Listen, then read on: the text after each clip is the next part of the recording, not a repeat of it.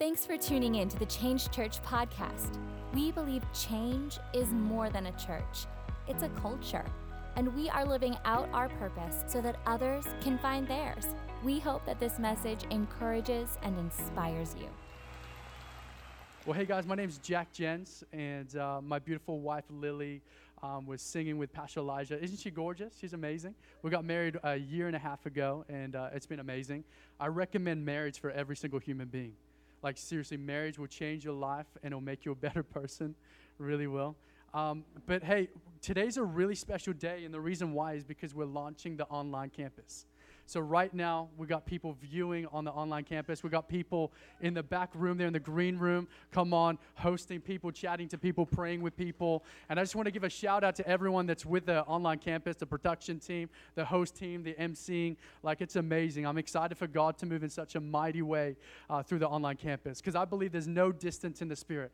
What does that mean? It means that you could be in one place where something's happening, and uh, another person could be in another place, but they can still experience what God is doing in that other place. Amen? So, like if someone's watching through the screen, they can receive the same thing that God is doing here in Philadelphia. Amen? If there's a healing atmosphere and people getting healed, I believe that healing atmosphere can be transferred through online and touch other people. Amen? Funny story with that.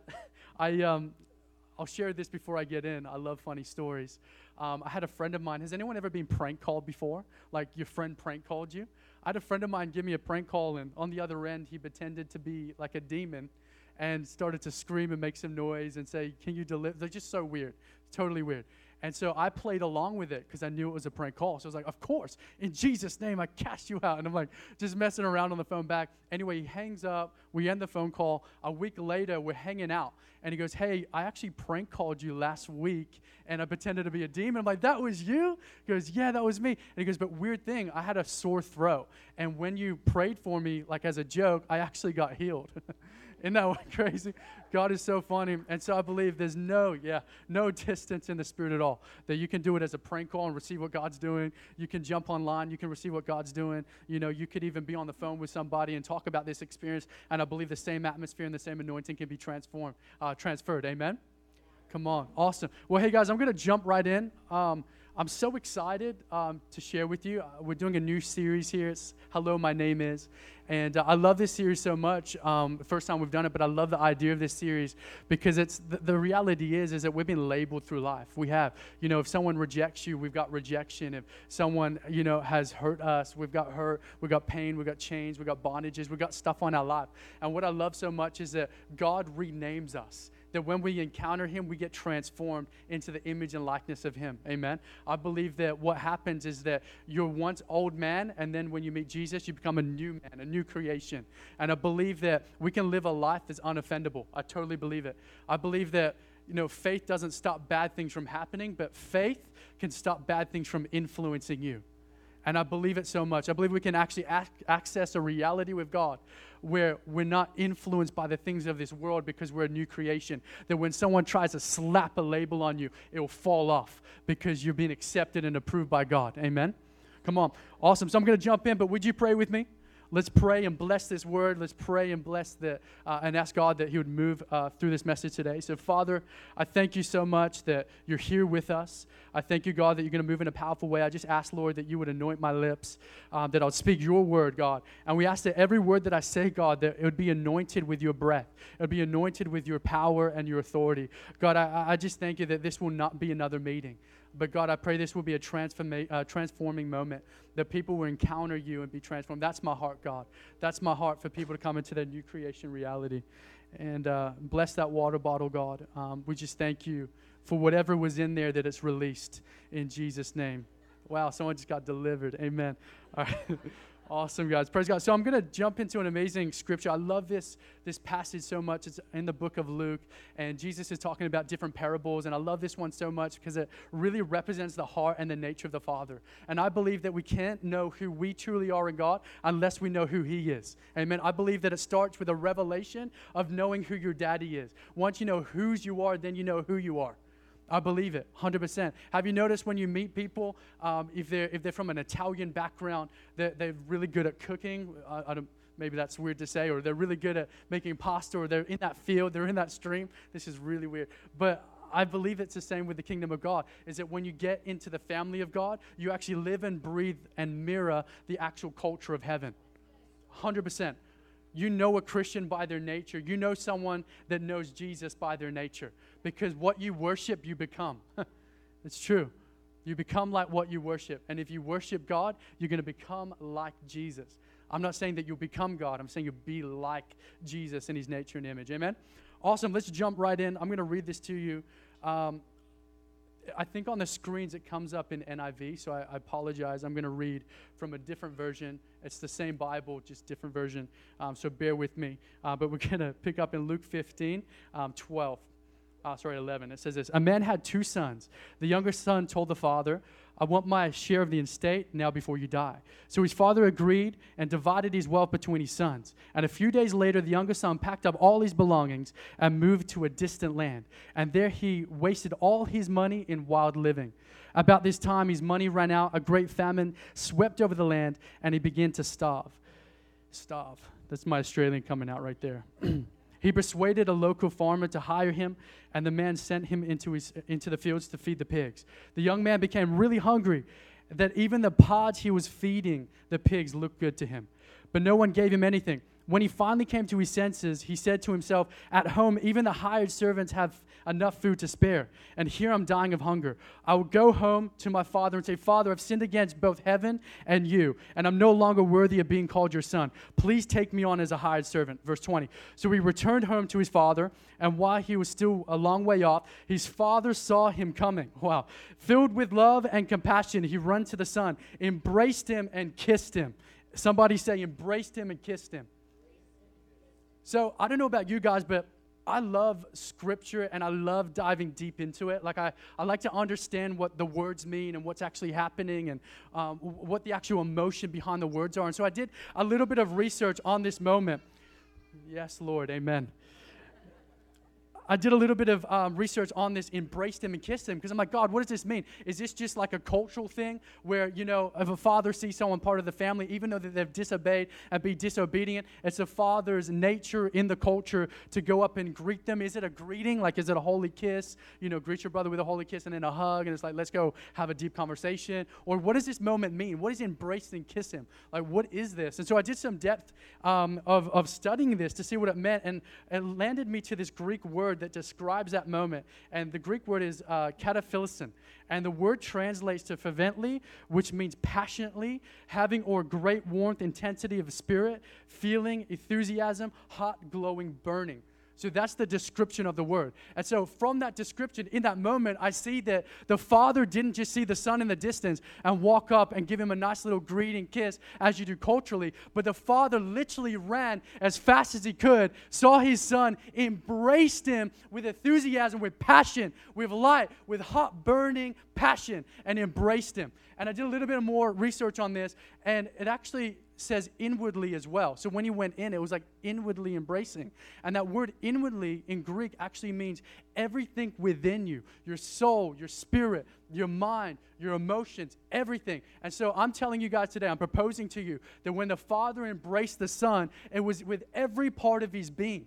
It wasn't just a greeting, it was like, oh, you're home. I missed you. I love you. I accept you.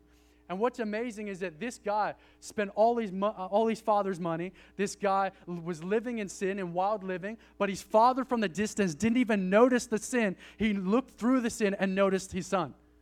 The sin didn't stop the father from seeing who it was. The father saw it was his son straight through the sin. Isn't it amazing that we serve a God that looks through our failures, that looks through our sin, that when he looks at us, he sees us for who we are, and he calls us up into all that we're called to be? Amen?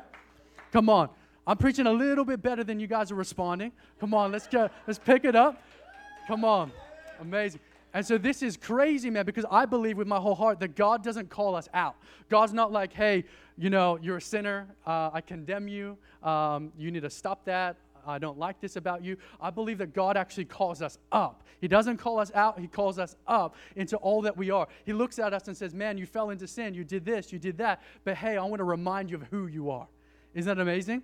Come on. And so this word, this word cataphilism, I did a little bit of more research on this. I'm like, hey, how many times is this uh, word actually in the Bible? And I noticed it in the Bible three more times. And so I'm like, this is really cool. It's only three times, which means that it's a unique number. It's not a lot. So it must be a very powerfully used word. And so when I did research of the other accounts this word's used, it, it's always in reference to when Jesus was giving his love and his affection to the Father or when he was loving the broken and the lost. Isn't that amazing? that that word is hey i'm embracing my son because i'm looking past sin. I'm embracing my son because i love him dearly. And i love that so much because this friends is how god sees you. He says come as you are. Bring what you have and let me restore you. Allow me to heal you bless you and and allow you to become more like me in jesus name. Amen? Come on. Woo. i love the 1015 you guys are crazy amazing you guys are, I'm feeling the anointing from you. Like this is this is awesome. Come on. So we're gonna jump back in a little bit. I just did a side note, but we're gonna go to Luke 15, 22, so you can join with me back here. And at 20, 22 it says this but his father said to the servant quick bring the finest robe in the house and put it on him get a ring for his finger and sandals for his feet and kill the calf we've been fattening we must celebrate with a feast and I love this so much because, as I said before, I love to pull apart scripture and know what's going on. And so I pulled apart these three different things that the father asked the servant to do. He asked him to get him a robe, asked him to get a ring, and asked him to get sandals. Three things. What does this mean? Is this symbolic? What is God speaking through scripture? And so I did a little bit of research on this, and you guys are going to be amazed about what I found. We'll start at the robe. It says this In having the best robe placed on him, the father was telling the prodigal son, as well as all the observers, that his position as son was restored. It was an immediate demonstration of complete approval, love, mercy, and as well as protection. Isn't that amazing? So when the father said, Get him a robe, it wasn't just like, Hey, you look really bad, you smell bad, bro, you need some cologne, you need some fresh kicks, and you need some like Supreme Nike hoodies, or like you need to relax a bit. Well, the father was doing was he was saying, I'm actually accepting you, I'm approving you back into your royal priesthood. Isn't that amazing? So the next one is the ring, and this is what the ring means. In being given the ring, it was evidence of great affection the father had towards the son and the transfer of inheritance. The father was declaring that the son's access to his riches are being restored. Now, think about this for a moment. This son got the inheritance. He went away, he partied, had a wild lifestyle, and came back broke. But then the father gave him a ring and said, You still have access to my inheritance.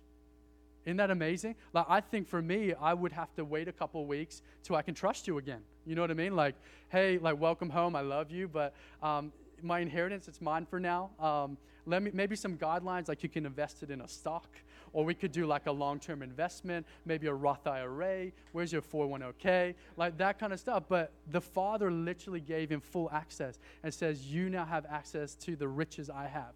Isn't that amazing? Forgiveness, trust, mercy, and love.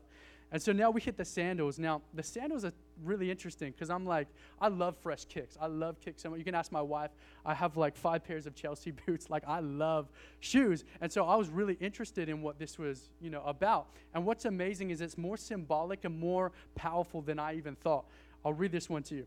In having sandals placed on the son's feet, the father was declaring an establishment of authority. In the ancient Palestinian world, there was a custom that the servants were to walk in the house with barefoot, but the master would walk indoors with his shoes to demonstrate authority and ownership of the home. The father asked the servant to put the sandals on the son's feet to establish the authority of the son, and he also to declare that he was co heirs with the father. Now, I don't know if you know what co heir means, but it means in co, it means like, yeah, yeah, in, in, in partnership with. And so, what the father was saying is that you have sandals on your feet to say you're an owner of this house, that you have authority, and that now you're an ambassador. So, everywhere you go, you have the authority that I have. Isn't that amazing? Friends, I want to tell you today that I believe, yes, that God has got his arms open and saying, Come to me. I want to give you new life and I want to see you restored and come into truth and come into the true revelation of who you are. But, friend, I'm also telling you that God is wanting to clothe you back into your royal priesthood and he's wanting to redefine you. He's wanting to re identify you. That he's taking off the labels of the world and he's putting on the true nature and the true labels of who you are. Come on, can somebody give a praise to Jesus today? That, that, that we, we serve a God that doesn't want those labels of the world, but He wants to give us a label of the kingdom. That we're kingdom citizens, we're heavenly citizens. Isn't that amazing? Guys, just that will preach. Like I could, I'm done, you know? Like that's really good. It's powerful. So, as I said before, you cannot know who you are unless you know whose you are. And I really believe this is just the essence of this whole topic, the whole series of like, hello, my name is. I, I really think that this is the foundation. It's like, hey, I'll tell you your identity. I'll share what the Bible says about your identity, but you're only really going to come to the understanding of your identity when you know Him. When you know Him. And for me personally, this is what happened. I'm going to go really deep now. I hope you guys are good. We're family. But I'm going to share a story with you um, that's happened in my life that where I really encountered who God was. I'm trying not to get emotional here, but when I was six years old, um, my dad, first of all, my dad left when I was two years old. And uh, I grew up with a single mom when I was six years old. And my mom got into a relationship with a guy that was super abusive. Um, he was abusive to her, abusive to drugs, abusive to alcohol, pornography, prostitution. Like the guy was just an absolute mess, and that would reflect into our family. My mom would end up getting hurt and abused and taken advantage of. Um, I reckon roughly around $100,000 was taken from my mom over the years when she was with this guy through cars, through payments from work, through jewelry, all that kind of stuff.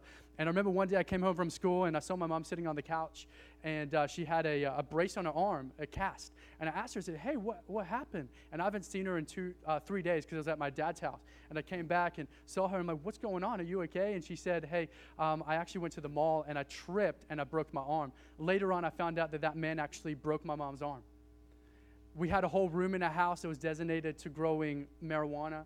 Um, he would uh, grow marijuana and then he would sell it on the side to provide for his other drug and other habits and just super abusive. There was times where my mom and I would just go with bread and, uh, and, go with like peanut butter or something like that. Vegemite, I'm from Australia, so Vegemite's a real thing. It's going to change your life.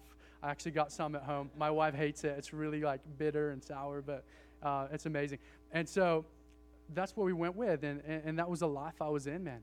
And uh, I remember at the age of six, I was laying in my bed, and um, I remember this event because it was so traumatic, but at the exact same time, so powerful because God's so good. And I was laying in my bed, sleeping, getting ready to go to school the next day in a lot of fear and torment because even though I was six years old, I felt like I was my mom's biggest savior, my mom's biggest protector. I felt like I could, you know, push this guy out and I could bash this guy up uh, because I, you know, I wanted to protect my mom. It's like this confidence of like, I'm the man of the house. Like, no man treats my, my mother like that. And I remember I was going to sleep and I was scared to go to school the next day. And as I was trying to get to sleep, I had two men walk in my room. They're around seven to eight foot tall, big guys. And the big smile on their face and they're glistening in light, like literally radiate light coming off of them. And they came into the center of my room and they linked arms and they began to spin around. And as I did this, this big vortex of like wind, light wrapped off them and rested on me into my heart. And as it came onto me, I received a peace that surpasses all understanding. I received confidence. I received a knowledge that someone out there was looking after me. And now I know that they're called angels. And so I had my first encounter at six years old with the, with the angelic, where God was like, I've picked you, I've chosen you. This is who you are. You're not a tormented kid. You're not a kid that was brought up in a single home. You're actually chosen by God because I love you. And so, come on, man. And so, for, we can give it up for Jesus. Come on. I, man, I love the 1050. I, this is amazing. You guys are awesome. Um, and so, from that that time, I started to really encounter God. I had dreams, visions, and encounters. I would go to sleep at night and I would have um, dreams of, uh, of God in my life. And at that stage, I'm first generational Christian, so I, I, had no grid of God, had no grid of who He was. I just knew that there was this being that loved me and had so much light and love about Him that was encountering me, and, and, and that's all I needed in that moment. And so one day, my mom was walking down the street to go shopping before she went to work. And as she's walking, this man came up to her and tapped her on the shoulder and said, Hey, can I pray for you? This is amazing. We need more people in this world going out and praying for the lost and the broken. I guarantee you that on the street, when you meet people and you share about Jesus, lives are getting transformed because I'm a testimony of that. And this man came up and said, Can I pray for you? And she said, Sure. You know, I don't really need help. You know, I, I don't really need God. Um, I just need money and I need help um, with like counseling and finances. And she kind of pushed him away, but the guy was super persistent. She said, Fine, you can pray for me and kind of, you know, brush it off and walk off just to be nice. And this guy laid hands on my mom in the street and said, God, I ask that you intervene into this woman's life. I ask that you transform her home life. And she was like, Cool, thank you so much. Nothing happened in the moment. She hopped in the car to go back to work, and she was on the highway and she had to pull off. And when she pulled off, the anointing of God came in the car, and she had a radical encounter with Jesus and received the same peace, the same rest, same love and joy I received in my room. God completely wrecked her. She went to work. She came home after work. She went to the local church to ask what was going on, what's happening. The, the pastor described it was the anointing and the presence of the Lord. She said, I want more of that. I need help in my life. I need Jesus. And she came into a relationship with Jesus. And then she got plugged into the local church, one that's very similar to this one. And now she, she was actually in ministry for a little while. Now she's helping out with an organization that helps traumatic kids in the exact same events and exact same scenarios that I was in. Isn't that amazing? Come on. And so my mom got transformed, and then we started to grow up. We, I started to grow up in the church. We started attending a local church. And um, what was amazing is that when I came into church at that young age, they started preaching about Jesus and the nature and the likeness and the goodness of God. And as I'm listening to this, I'm shocked because I'm like, everything that they're preaching is the exact person I've been encountering. I just had no label for it, I had no name for it but everything that was happening in my home life was exactly about the guy that they were preaching at church the guy that heals, the guy that restores, the guy that rocks up, the guy that has peace, the guy that bends down and lifts up the, the prostitute and, and forgives them and shoos away Pharisees. Like that guy was a guy that I was encountering. Isn't that amazing, guys? And so today, I believe that God is still alive and active and moving. We've seen it multiple times. But I believe that God wants to do that into your life as well. I don't know about you, but I, I'm so hungry for more encounters of Jesus. I contend for it all the time. And I pray that today, as you leave, that you come into encounter with God. I pray that it's not just a, a surface level relationship with Jesus, but it's a deep relationship with God, that you know Him by name, that you're now a friend of God, that you go from the outer courts into the inner courts of friendship with the Lord, that you see Him move in powerful, mighty ways in your life as well. Amen? Come on. God is good. I really like the 1015, Pastor Elijah. Really do. They're lovely. Yay, God.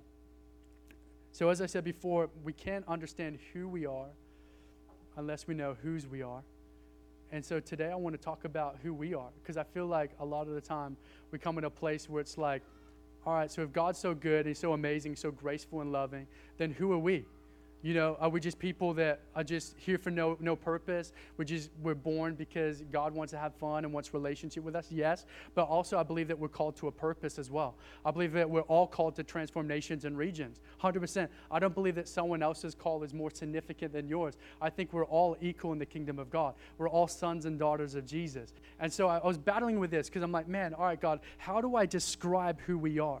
And I came across this amazing scripture in 2 Corinthians 5:17. It says this: Therefore, if anyone's in Christ, they are a new creation. The old is gone and the new has come. And I love that so much because it's such an action scripture. It's declaring that we're now dead to our old self and now we're being raised with Christ. We're now a new creation. You know, we're called Christians, which is Christian that you're meant to be Christ like. That is your calling, that is your mandate in every situation, every circumstance, is to be like Jesus to this world. That you too can heal the sick, you too can raise the dead, you too can prophesy, you too can hear from the Lord for, for other people. That we've been commissioned with an identity that is Christian, is Christ like. Isn't that amazing? Come on. One thing I love in Zechariah 4, verse 6, it says, Not by might it says, Not by my might nor power, but by my spirit, says the Lord. And I love that because a lot of times we just try to change our life. Like, once I fix this issue, then I can come to Jesus. Once that relationship is good, then I can come to Jesus. Once I get out of my de facto relationship, then I can come to God. But the reality is, friend, is that God is calling us right as we are and right where we are. That God is calling you no matter what you're carrying bondage, change, if you're feeling good, if you're succeeding in life, but you're not doing well spiritually and emotionally, God is calling you because it's not by our strength to change things and fix things before we come to God, but it's about us going to Him first and allowing Him to transform us. Amen? Amen. Thank you, Father. At Change Church, we believe in doing life together. If you want to connect with us, you can visit us online at thisischange.org or any social media platform at This Is Change PHL. Thanks for joining us and have an amazing week.